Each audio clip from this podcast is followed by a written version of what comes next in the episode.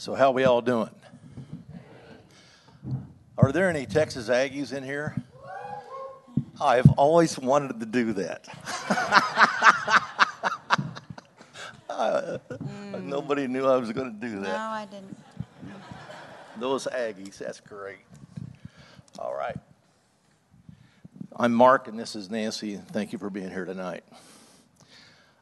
I am an eight on the Enneagram. I am a nine on the Enneagram. I am on Lombardi time, five minutes early. I have struggled in my past with being on time. I am decisive. I struggle with decisions. I am organized. I struggle with being organized. I am focused and intense. I struggle with ADD. I'm a business person. I am a musician. We are really different. I come from a family with seven kids. My father was a pastor and did furniture upholstery as a side job to support his family. I became a Christian at an early age around daily morning family devotions. My family was very poor. My father struggled with depression. My, my, and was detached from me.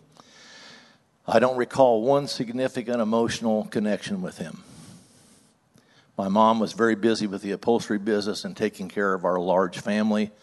I learned early on that if life was going to work, I had to make it happen and not to depend on anyone and instead be self sufficient. I grew up in a secure church going family with seemingly no issues, with one brother in Lincoln, Nebraska. My parents were good people and provided well for us, but betraying a good family image was subtly emphasized. I remember longing for my dad's attention, yet continually being disappointed. I began believing I wasn't special to him I felt controlled by my mom. As a result, I was protected from dealing with some of life's realities. These patterns contributed to issues of low self esteem, perfectionism, and people pleasing. I was a rule follower, got good grades, had friends, and did my part to maintain the family image. The message that I was a good girl stuck. As a girl musician, I developed an escape world, however, which included role playing as symphony conductor and seeing the movie Camelot nine times. Little did I know the dangers Satan was drawing me into. I came to Christ in the ninth grade after seeing the movie The Cross and the Switchblade, where I saw the power of Christ to change lives. I wanted to know that Savior more. I assumed, however, if I participated in Christian activities, I was good, not understanding that being a Christian was also about a relationship with Christ. In high schools, my accomplishments in music began to be a part of my sense of significance and recognition. I attended a Bible school in 1969. That's how old I am. uh, in England, which taught me good theology. And then I spent two years in the, in the United States Army while being involved heavily in the Navigator ministry where I grew spiritually. After the Army, I attended and graduated from California University, then moved to Dallas to attend Dallas Theological Seminary, and I attended a good Bible church where I met Nancy. Mark was different from anyone I'd met, and I liked that. He was down to earth, transparent, and didn't play games, which I liked. Things progressed quickly, but we had conflict early on, which I didn't know how to handle. I would end up stuffing my emotions. Mark wanted to move toward marriage. I wasn't sure, and I struggled with being honest. We married in 1985 here in Dallas. Look at those young kids. Yeah. We had no idea what we were in for. I struggled with whether I'd made the right decision. But I decided to just enjoy the wedding day, that everything would work out. My fantasy thinking showing up. As we began our marriage, I was driven to control Mark's appearance and image, just like my family did. We had three boys within three and a half years, which detracted us from our relational issues. Look at those guys. That, those were great days. In 1990, I started my own business in Montego Bay, Jamaica, and I would travel a lot. Nancy struggled at home alone with the kids, and I would often come home from a long, stressful week on the road and be critical of what seemed like Nancy's inability to manage the home and kids. I was not aware that Nancy struggled with ADD and how that affected her ability to function. Often, I would come home from a trip, observe the household, and I'd get angry and contemptuous towards her. Many times, the things we crave when we're young end up being the things we crave or demand as an adult. I didn't talk to Mark about how he affected me. He then sold his business and we moved to Bartlesville, Oklahoma to be near family. Initially, I struggled with depression, being organized, and was diagnosed with adult ADD. The city had a rich arts culture. I began being recruited for music projects in the city. I was feeling disapproval and pressure from Mark at home in handling the house and kids. So these opportunities felt like salve on a wound as our relational struggles continued. I was being appreciated and recognized by others. I would pull away emotionally from Mark and we wouldn't talk about the real issues we were facing. People pleasing is really a fear of man. I was functioning out of this rather than looking toward God for my sense of security and confidence. I began minimizing red flags, was trying to please others, and crossed the line into an emotional emotional affair with a staff member of our church. I thought I could ignore what I had done and that it wouldn't affect our marriage. Mark's and my conflicts increased when our boys entered adolescence. I tried to hang in there with Mark during conflict, but would give up most of the time and emotionally quit. Resentment began to build in me, but I chose to brush it aside and instead look forward to things outside of our marriage. I was pulling away. In 2000, I started another company, also in Montego Bay, Jamaica, which also required a lot of traveling. I liked being home for our boys' sports activities and Boy Scouting events. In the truth, my boys were the most important things to me. Nancy and I were slowly pulling away from each other, and we did not enjoy being together. But I really enjoyed building my new business, and I, I like traveling to get away from her. I love being in a nice hotel, ordering room service, and watching Monday Night Football. Nancy didn't seem to care I was gone. Musical performance seemed to be her first love, and we had huge conflicts because things didn't seem to get done around the house. I did not know what to do to fix things. Mm-hmm. We sought help from three different marriage counselors. Feeling in despair, I would often turn to pornography, stay at home, at the office late rather, watch a lot of TV and other uh, maneuvers to avoid her. I was angry. I knew something was wrong. One night I got out of bed, very troubled, and gazed out the darkness in the backyard and said to myself, I give up on this marriage. Our interactions continued to be challenging. I denied the reality of what I was feeling about our marriage and did nothing about it. I was craving relief but thought I was getting it in healthy ways by pouring into people and our community. Instead of talking to God about it, I sought escape routes that led me to a dark place.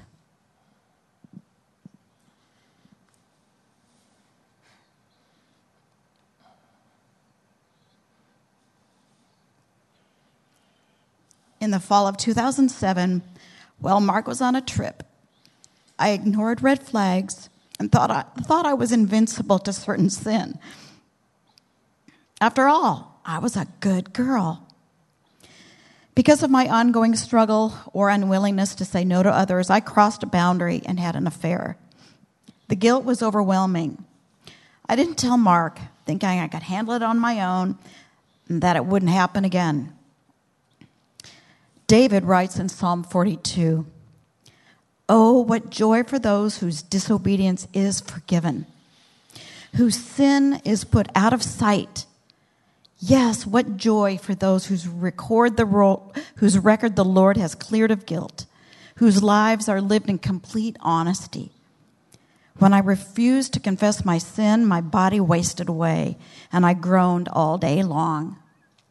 While we were on vacation in Jamaica, I found out about the adultery. There's no way to describe the, the tremendous hurt I felt. As we d- departed Montego Bay, I remember begging God to just let the plane crash into the ocean. We got back home, we separated. The boys and I struggled with our new reality, wrestling with intense anger and depression. At night, in an effort to try and soothe my deep pain, I would go to my room and drink wine and watch pornography. I wanted to die. Weeks later, I woke up one morning and realized I needed a change. I started reading my Bible and began crying out to God in very deep, tearful prayers. I didn't want anything to do with Nancy. In fact, it's hard to be honest, but I hated her, even though I was a Christian. My desire to divorce her conflicted with what, I believed about God, His sovereignty, and that nothing is out of His control, including this mess. We were separated, just trying to hang on to life. We began trying to restore our marriage.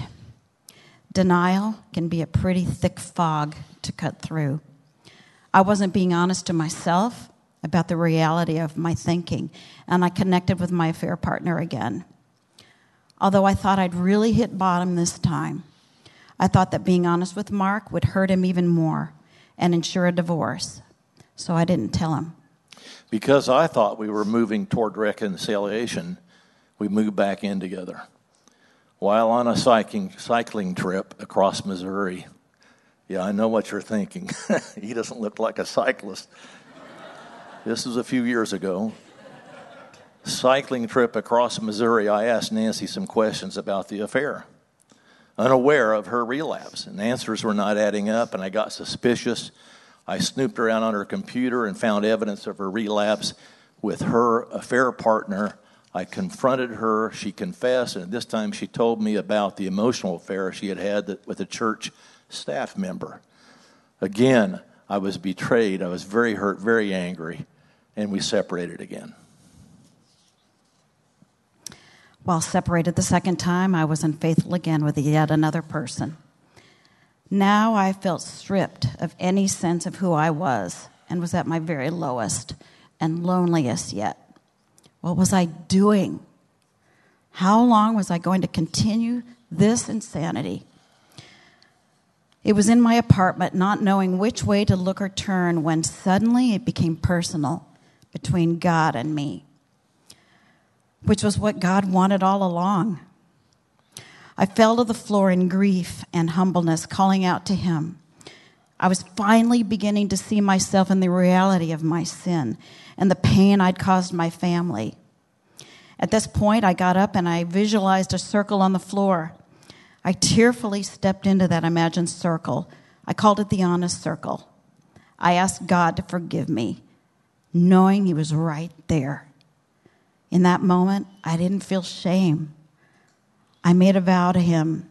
I committed to live within that honest circle with Him and to pay attention to when I may be heading toward living in denial or outside of reality this was the true beginning of my commitment to rebuild my life with God, my trust with Mark, my trust with Mark, and getting to know Jesus for the first time.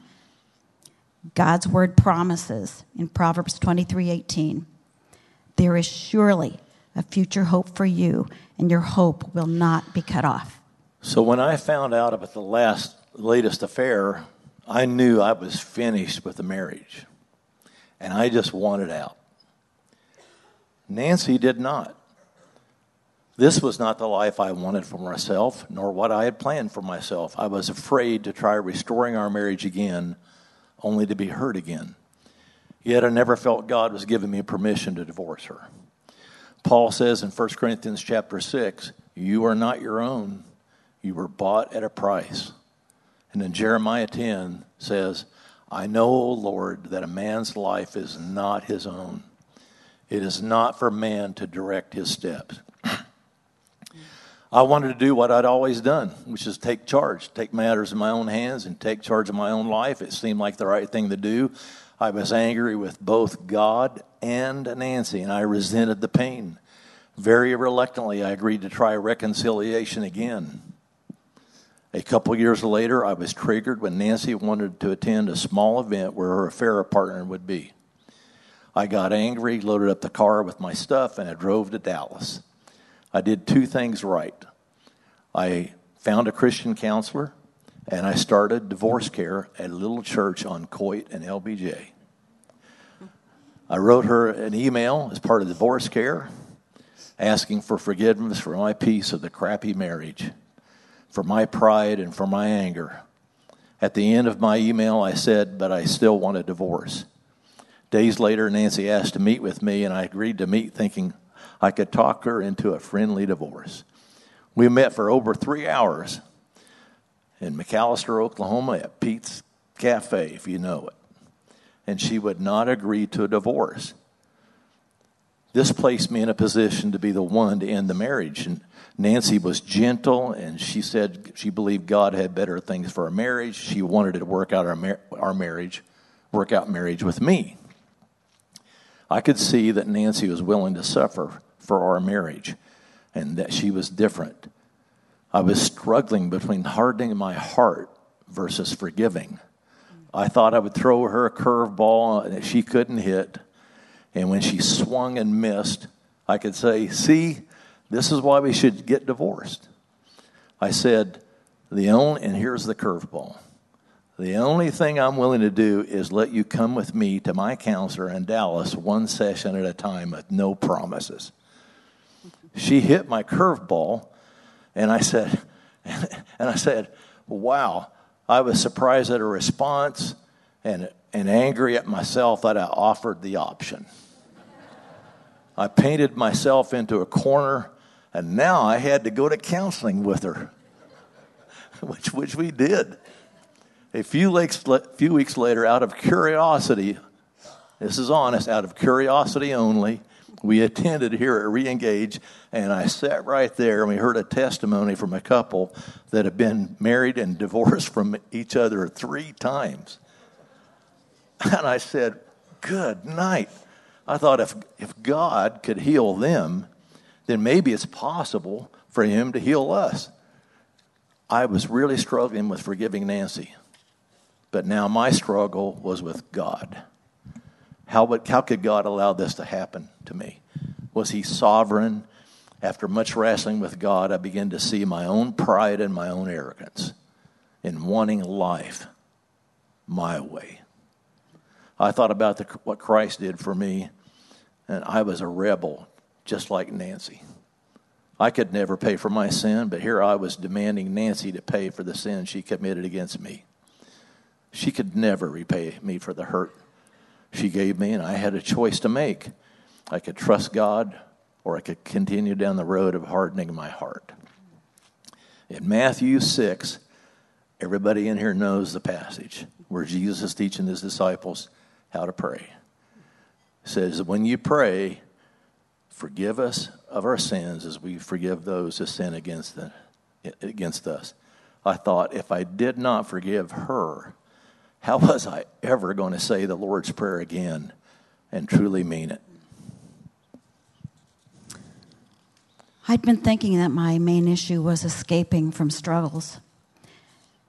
It turns out that those things were just symptoms of my pride, people pleasing, and lack of trust in God. I started understanding that living honestly is when true freedom begins. One step at a time with Christ's help and with wise friends, I began living in that honest circle for the first time in my life. I finally believed that God was the only one who could cleanse me, restore me, and love me completely, and that Mark couldn't do that like Christ could. I've come to understand that trying to keep peace, to have connection at all cost, was not loving others well. And my pattern of quitting in relational conflict with Mark was actually preventing him from learning how to love too. So, just a side note um, during that, oh my gosh, third separation, um, I kept getting this like thought in my mind, and and it happened a lot.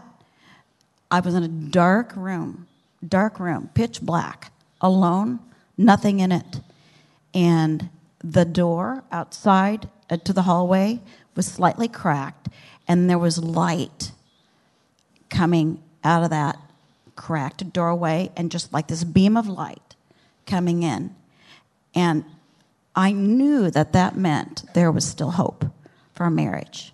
And I clung to that hope, regardless of what Mark might respond to with that. And because I didn't respond well. I regret what it took to break me and the things I was blind to in myself. But I'm grateful for how my heart has changed. Becoming truly broken has caused me to have a desire to know God and His character. I started reading my Bible because I wanted to.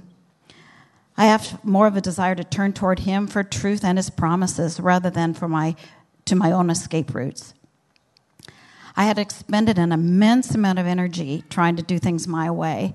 I know I'm not guaranteed a pain free life, but God's showing me the joy that comes from being willing to suffer and sacrificially love, just as Christ did. I'm seeing that in my personal and marriage struggles, God shows up as He shows me how to love well. I don't always do it well, but I can still move and I can still move towards self protection, pride, and resentment. But struggles push me more towards seeking God for strength when relationships are, are difficult. My past was marked with a longing to be known. Now, surrendering to and trusting God is more of my focus. God's not looking to set us up, He's looking to set us free.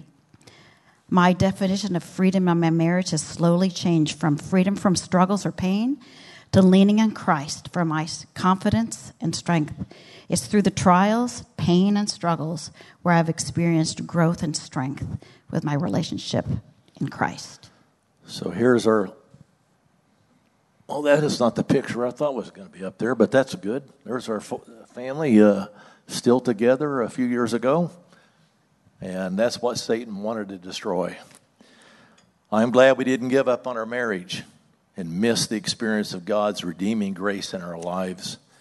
I have learned what I did to make infidelity, infidelity uh, possible and Nancy and I have learned how to handle conflict much, much better. We still struggle. We still struggle, and there still is occasional pain. But we embrace our brokenness and let God's mercy and grace guide us in a new way of doing life together.